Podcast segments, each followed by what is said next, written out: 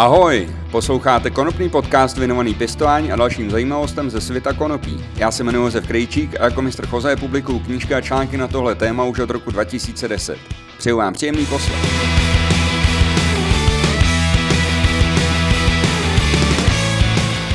Vítejte u 11. dílu konopného podcastu. Tentokrát se budu věnovat tématu, které vám může pomoci na cestě ke zvyšování efektivity produkce konopí. Důležitou roli v tomhle procesu totiž hraje mimo jiný morfologie rostlin, tedy jejich tvar, výška, vzdálenost mezi jednotlivými uzly, hustota větví a tak dále a tak dále. A tohle všechno můžete mít pod kontrolou, když víte, jak na to. A jestli to nevíte, nebo se chcete ujistit, že máte všechny potřebné informace, tak se to nejdůležitější dozvíte právě v téhle epizodě, takže si ji poslechněte až do konce. Na začátek musím tradičně připomenout, že pěstování konopí s obsahem látek ze skupiny tetrahydrokanabinolů vyšším než 1% je povoleno pouze držitelům licence vydané úřadem ministerstva zdravotnictví a ten, kdo ji nemá, může legálně pěstovat konopí s obsahem THC pouze do 1%. Jelikož se zákony můžou měnit, zjistěte si, jaká pravidla jsou platná v době a v místě, kde byste chtěli konopí pěstovat právě vy. Tak, když se začne mluvit o metodách řízení růstu rostlin, spousta lidí se představí ohýbání, odstraňování větví, zaštipování vrcholků nebo zaplétání rostlin do podpůrných sítí. Tohle jsou hodně rozšířené metody a já se ke všem z nich za chvilku dostanu. Je třeba ale říct, že řada z nich se hodí zejména při pěstování malým rozsahu, protože ve velkém měřítku jsou příliš náročné a to časově i prakticky. Nejsilnějšími nástroji pro ovlivňování morfologie rostlin jsou totiž maximální kontrola klimatických podmínek, správná volba odrůdy a dobře zvolený pěstební systém. Nejdřív ze všeho je třeba si ale říct, proč hraje morfologie rostlin tak důležitou roli při zvyšování efektivity pěstování. Cílem každého správného pěstitele jsou trvale vysoký výnos ve vztahu k vydaným prostředkům a konstantně vysoká kvalita vypěstovaného produktu. Když se tohohle cíle podaří pěstiteli docílit, má dost velkou šanci, že obstojí v konkurenčním prostředí, protože dokáže dodat kvalitní produkt za dobrou cenu. A to je s každou komunitou stejný. Když máte vysokou kvalitu a dobrou cenu, máte na trhu výbornou pozici. Aby bylo vypěstován konopí co nejkvalitnější, a teď mluvím jmenovitě o samičích květech, musíte zajistit rovnoměrný přísun světla pro všechny kvetoucí části rostlin a stejné klimatické podmínky pro porost v libovolné části pěstírny. Nemůžete mít prostě v jedné části pěstírny 32 stupňů a v jedné 24. A protože potřebujete předvídat vaši úrodu i její kvalitu, musíte všechny procesy v pěstírně standardizovat a dobře plánovat. Mluvím o případu, kdy chcete pěstovat komerčně a chcete být úspěšní. Pokud dosáhnete perfektního prostředí i při pěstování pro sebe nebo nekomerčně, bude to jenom dobře pro vás a bude to jenom dobře pro to, pro kvalitu toho vašeho produktu případě, že chcete pěstovat komerčně, určitě nechcete, abyste museli pěstírnu v průběhu pěstebního cyklu přizpůsobovat rostlinám, ale daleko lepší je, aby pěstované rostliny byly přesně takový, jaký je chcete mít a vyhovovaly vaší pěstební místnosti nebo vašemu pěstebnímu prostoru, ať už je jakoliv velký. Zkrátka, když máte třeba 5 metrů čtverečních, nebude pro vás takový problém dát někde osvětlení výš, jinde níž, aby měly všechny rostliny stejně množství světla, když jsou jinak vysoký. Když máte metrů 100, už to může být problém, protože rostliny třeba po ploše posunujete na pojízdných stolech, abyste k ním mohli lépe přistupovat, nebo máte osvětlení zavěšen tak, že lze ovládat pouze všechno najednou, třeba všechno najednou se vysune nahoru, všechno najednou se jde dolů, ale pokud tam těch světel máte už třeba stovky nebo i desítky, tak všechny je převěšovat nebo všechny ovládat samostatně je složitější a proto potřebujete vědět, že rostliny, které budete pěstovat, budou v té vaší pěstírně růst tak, jak vy očekáváte. Potřebujete prostě co nejvyrovnanější porost a ideálně stejnou morfologii u jednotlivých skupin rostlin. To je v případě, že budete pěstovat třeba víc odrůd, tak byste ideálně potřebovali, aby vám ty odrůdy rostly přibližně stejně. A pokud jsou ty odrůdy diametrálně odlišný, budete pro každou z nich potřebovat speciální pěstební prostor, to znamená, že v tom komerčním provozu si třeba vyčleníte určitou část pěstebního prostoru na rostliny, které jsou vyšší a dozrávají díl a jinou část třeba na rostliny, které jsou nižší a dozrávají rychleji. Když nebudou mít všechny květy vašich rostlin dostatečný přísun světla a správný klima, budete mít markantní rozdíly v kvalitě i ve výnosu a to samozřejmě nechcete. Vy chcete vždycky bohatou a kvalitní úrodu a vaši zákazníci budou nadšený, když se vám to bude dařit. Takže když budete vědět, jaký tvar a jakou výšku budou mít vaše rostliny v každé fázi pěstování, mnohem líp si můžete pěstební cyklus naplánovat. Poprvé se vám to samozřejmě nepovede, ale když budete mít pod kontrolou všechny faktory, které morfologii ovlivňují, brzy si pěstební cyklus vyladíte a máte vyhráno. Je ideální, když už pěstujete nějakou odrůdu nebo nějaké odrůdy, které už máte trošku osáný a víte přesně, jak se budou v určitý fázi chovat.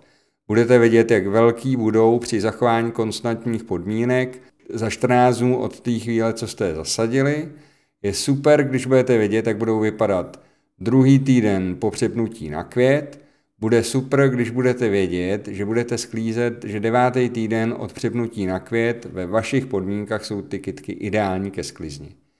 Ale samozřejmě k tomuhle je třeba si každou tu odrůdu nějakým způsobem oskoušet, vyzkoušet, jak vám roste, jak vám dozrává, jestli vyhovuje prostě těm vašim podmínkám. Protože to, co vyhovuje jedný odrůdě, nemusí úplně skvěle vyhovovat odrůdě jiný. Takže, co všechno ovlivňuje tu morfologii rostlin? Tak, úplně základní věc, která to ovlivňuje, je genetická výbava. Například to, kolik laterálních, teda bočních větví bude rostlina generovat, je jeden z rysů zakotvený v genetice té rostliny a tenhle rys neovlivníte jedině šlechtěním, ale když už tu odrůdu máte, tak to neovlivníte. Můžete ale neperspektivní větve třeba odstranit mechanicky, nožem, nůžkama, takže rostlinu přizpůsobíte svým potřebám bez ohledu na ten genetický základ. Jo? Takže když máte eh, odrůdu, která eh, se větví víc, než vy potřebujete, tak máte možnost ty větve odstranit, přebytečný, ale na druhou stranu bude vás to zase stát nějakou práci. Eh, výška rostliny je taky do značné míry daná geneticky, ale dá se ovlivnit klimatickými podmínkama nebo třeba zaštípnutím vrcholku, kdy se hlavní terminál přeruší a rychlí se růst laterálních výhonků. Genetiku je složitý ovlivnit, ale je možné se vybrat teda takovou odrůdu, která nejlíp vyhovuje vašim požadavkům. To znamená, že její genetická výbava vám vyhovuje a bezvadně se hodí do toho pěstebního plánu, který máte. A to nejenom z hlediska té morfologie, ale i z hlediska produkce sekundárních uh, metabolitů. To znamená, vy potřebujete vhodný genotyp, který zahrnuje chemotyp a fenotyp podle vašich potřeb. Jestli třeba chcete pěstovat rostliny hustě u sebe a soustředit se na jeden hlavní terminál, tak si určitě radši vyberete odrůdu, která tvoří málo těch laterálních výhonků, než odrůdu, která dělá bočních větví hodně. To je asi to, co jsem říkal před chvilkou, že vy se do určitý míry musíte té genetice přizpůsobit, musíte si vybrat něco, co vám bude vyhovovat a potom můžete ten růst, tu morfologii nějakým způsobem ovlivňovat. Takže když budete třeba chtít dělat hodně sklizní za rok, tak si určitě radši vyberete rychle dozrávající odrůdy, která bude mít nižší rostliny a bude mít krátkou dobu kvetení, než nějakou rostlin, eh, odrůdu s dlouhou dobou kvetení, která dorůstá vysokých výšek. Každopádně můžu říct, že prvním krokem k získání očekávaného tvaru rostlin je volba, respektive výběr té správné odrůdy. Vždycky si těch odrůd je lepší vyzkoušet víc, aby člověk viděl, co mu nejlíp bude vyhovovat. Když chcete rostliny opravdu stejný, určitě pěstujte raději sklonů, protože u semen je vždycky větší množství fenotypů. To znamená, že, je tam, že jsou tam rostliny z jedné šarže semen, vám vyrostou rostliny, které ve stejných podmínkách mohou růst rozdílně, můžou mít velmi rozdílné fyziologické znaky. Některé ty rostliny budou třeba vyšší, některé budou košatější a přitom třeba budou mít stejnou produkci těch sekundárních metabolitů. Je ta, eh, to pěstování za semen má své výhody, ale má i nevýhody, o tom jsem už eh, v podcastu tomhle eh, mluvil v předchozích dílech. Takže morfologii rostlin ovlivňuje ta genetická výbava a potom ji dost výrazně ovlivňuje i prostředí, v kterém ta rostlina roste. Je, do toho prostředí patří třeba prostor, který má ta rostlina k dispozici. Eh, je to samozřejmě nadzemní prostor i podzemní prostor. Třeba jako rostliny eh, konopí přirozeně drží jenom o něco málo větší šířku nadzemních částí, jako je šířka kořenového balu. Takže když zvolíte úzký květináče, rostliny porostou spíš do výšky, než aby se příliš rozkládaly do šířky. Eh, další věc je, že třeba v 5 litrovém květináči vám většinou vyroste menší kytka než v květináči 15 litrovém, má menší prostor pro ty kořeny a nedělá tak velkou tu nadzemní část. Takže další krok, jak ovlivnit morfologii rostlin, je správná volba velikosti pěstebních nádob nebo pěstebního prostoru a s tím i související hustota osázení pěstebního prostoru. Když použijete velký nádoby, pokud budete pěstovat v květináči, když použijete velký nádoby, budete jich, můžete jich umístit na plochu obvykle míň, než když použijete menší nádoby. Já nevím, jestli jsem to řekl správně. Když použijete větší nádoby, vyjde sám jich na ten pěstební prostor míň, než když použijete menší nádoby. Stejně to platí i ve skleníku. I kdybyste pěstovali ve skleníku v zemi, tak když ty rostliny dáte blízko sebe, tak vám nevyrostou tak košatý, porostou spíš do výšky, než když, je dá, když jim dáte dostatek prostoru jak pod zemí, tak nad zemí. Takže to byl prostor jako část prostředí, který ovlivňuje morfologii rostlin a důležitou částí toho prostředí, v kterém ty rostliny vyrůstají, jsou klimatické podmínky, a v tomhle případě myslím hlavně teplotu a intenzitu osvětlení.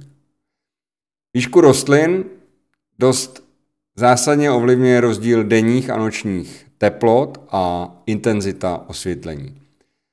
Čím vyšší je rozdíl mezi denní a noční teplotou, tím rychleji rostliny rostou do výšky a prodlužují se tím i mezery mezi jednotlivými uzly. A platí to i naopak, takže když chcete, aby rostliny rostly pomaleji, Eh, měli silnější stonky, držte rozdíly mezi denními a nočními teplotami co nejnižší. Eh, v tomhle případě je ovlivněný růst všech částí rostlin, tou teplotou, tím rozdílem mezi denní a noční teplotou. Já doporučuji na v počátečních fázích toho pěstebního cyklu, zejména při indorovém pěstování, udržet ty rozdíly mezi denní a noční teplotou co nejnižší, ideálně žádný a postupně ten rozdíl zvyšovat až k závěrečným klidně desetistupňovým rozdílům. Rostliny rostou rychle i v případě nedostatku světla, kdy rostliny zase zrychlují svůj rost, růst, aby získaly lepší světelné podmínky. A v tomhle případě se může ten zrychlený růst týkat pouze některých částí rostlin. Typicky těch, které jsou víc zastíněny, Můžete vidět, že spodní větve se vždycky snaží rychle vyrůst ze stínu těch vrchních větví a tím vzniká takový typický kužilovitý tvar, který znáte i, který pozorujeme i u jiných rostlin, než je konopí. To znamená, že ta intenzita osvětlení dokáže ovlivňovat růst nebo rychlost růstu jenom třeba některých částí těch rostlin, zatímco ta, ten, ty rozdíly v těch denních a nočních teplotách, ta, ta teplota dokáže ovlivnit celou vlastně tu rostlinu, růst celé rostliny. Tak, to byly způsoby, jak ovlivnit eh, morfologii rostlin úpravou prostředí, v kterým roste. A teďka přicházejí na řadu mechanické způsoby tvarování rostlin. Protože morfologii rostlin můžete do značné míry ovlivnit i mechanicky a těch způsobů je několik. Jednak je to zaštipování a odstraňování neperspektivních výhonků. Zaštipování rostlin už jsem zmínil, ale tím myslím přerušení hlavního terminálu, odstraněním toho nejvrchnějšího rašícího výhonku a tím podpoříte rozvoj bočních výhonků.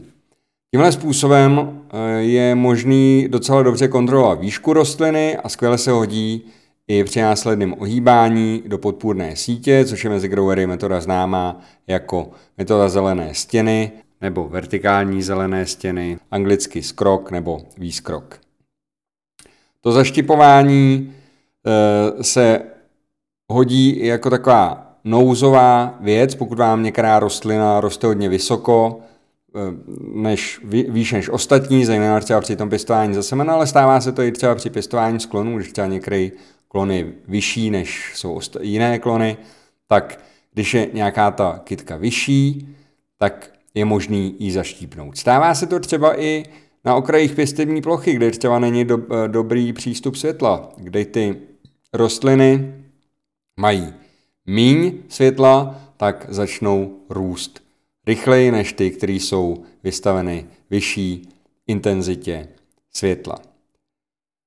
Mechanické odstraňování neperspektivních výhonků umožňuje rostlině věnovat všechnu energii těm částem rostlin, které jsou plně osvětlené a mají tedy optimální podmínky pro růst a květení. A odstraňování těch neperspektivních výhonků je vlastně odstraňování větviček, na který nesvítí dostatek světla, který by potřebovali lepší přísun toho světla. Já jsem Několikrát zkoušel, jaký je rozdíl ve výnosu při odstraňování těchto těch větviček, eh, ke kterým nejde světlo. A podle mých zkušeností odstraňování těchto větví nevede k vyšší úrodě, ale určitě vede k lepší homogenitě úrody a snažšímu průběhu posklizňových prací. Někdy se mi stalo, že jsem měl lepší úrodu, když jsem neodstřihával ty větve, když jsem neodstraňoval větve a nechal jsem dozrát i ty malé paličky na těch Eh, více zastíněných větvích, ale velká, ne velká, ale část té odrůdy nebyla tak kvalitní. Byly to řídký paličky a mm, já mám radši teda, když jsou všechny ty eh, květy jako silnější a hutnější.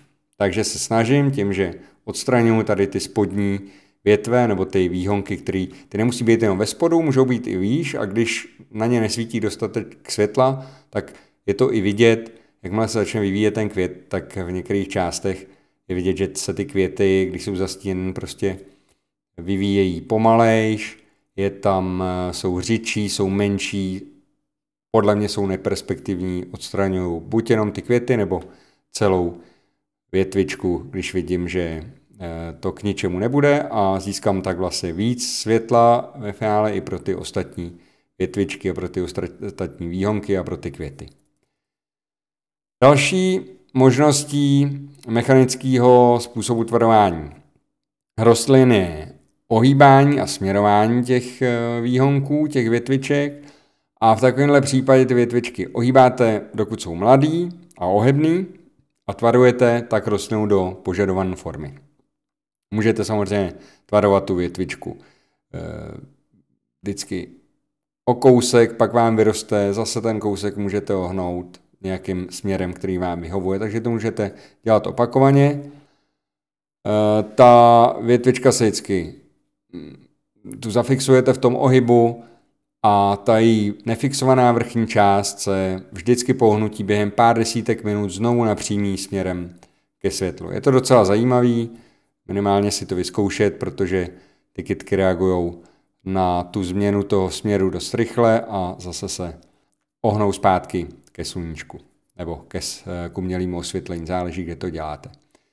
Skvělým pomocníkem pro to hýbání je podpůrná síť s velikostí oka zhruba 10x10 cm, tu seženete v každém zahradnictví, používá se třeba i na podporu okurek, hrachu a tak dále.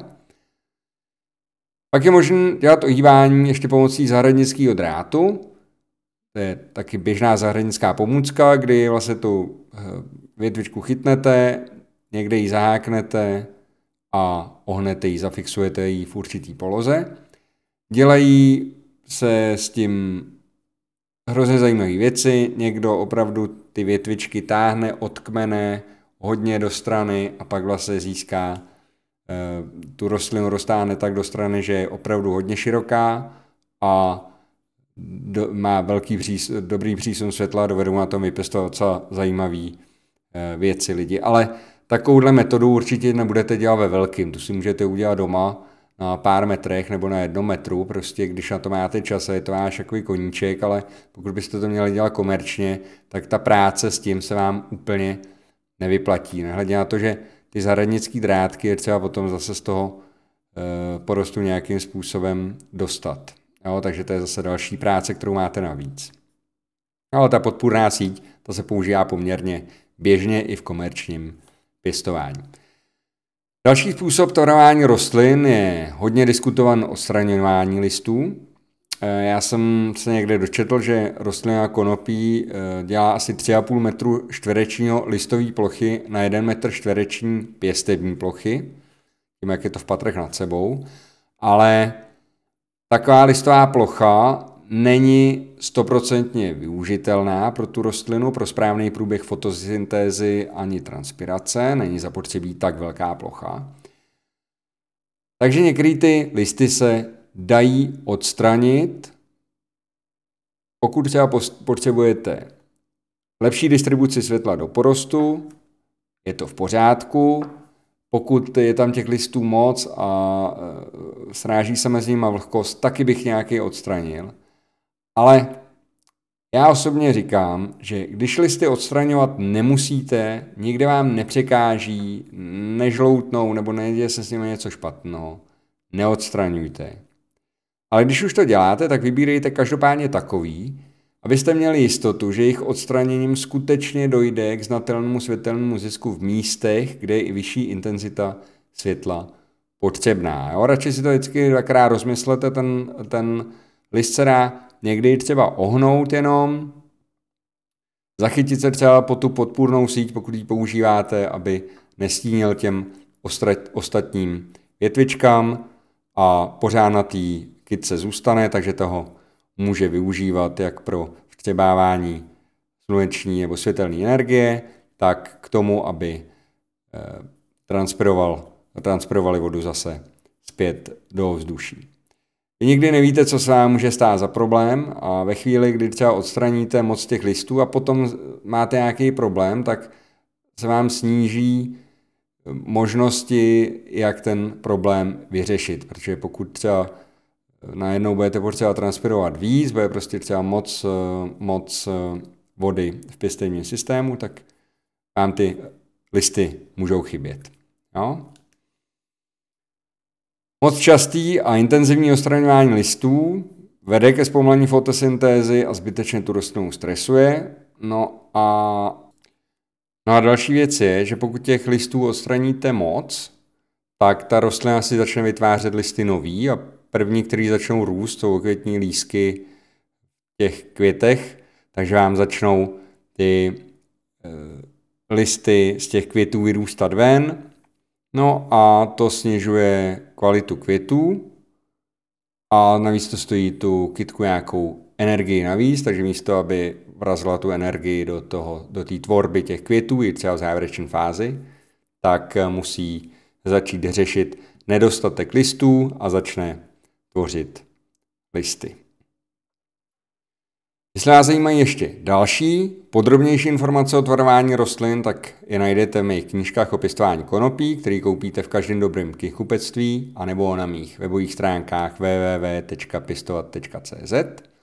Tam taky najdete odkazy na moje sociální sítě, dokonce můj telefon, můj e-mail, takže mi můžete napsat třeba to, jak se vám konopný podcast líbí. A jestli se vám líbí, tak o něm určitě dejte vědět svým kamarádům a známým, ať si taky poslechnou něco zajímavého o konopí. V minulém díle jsem vyhlásil soutěž, která probíhala právě na těch sociálních sítích. Losování proběhlo v pondělí 20. června 2022 a video z losování jsou umístěn, je umístěný na Facebooku i ve zkrácen verzi na Instagramu, takže tam si můžete podívat, jestli jste třeba náhodou nevyhráli. A to je pro tentokrát všechno. Já vám děkuji za pozornost. Nezapomeňte si dát konopný podcast do oblíbených a ať vám neunikne další epizoda. Stručný souhrn tohohle dílu bude tradičně umístěn na mém webu v sekci články, takže si klidně můžete najít. Najdete tam i odkazy vlastně na ty starší podcasty a i takový stručný výtah těch starších podcastů, abyste věděli zhruba, co od toho čekat. Už teďka připravuju další pokračování, takže, jak už jsem řekl, nezapomeňte si dát ten podcast do oblíbených, ať vám to potom pípne, že nový díl je na světě. Já vám přeju krásné letní dny ať se vaše zahrádka pěkně zelená a do příště. Ahoj.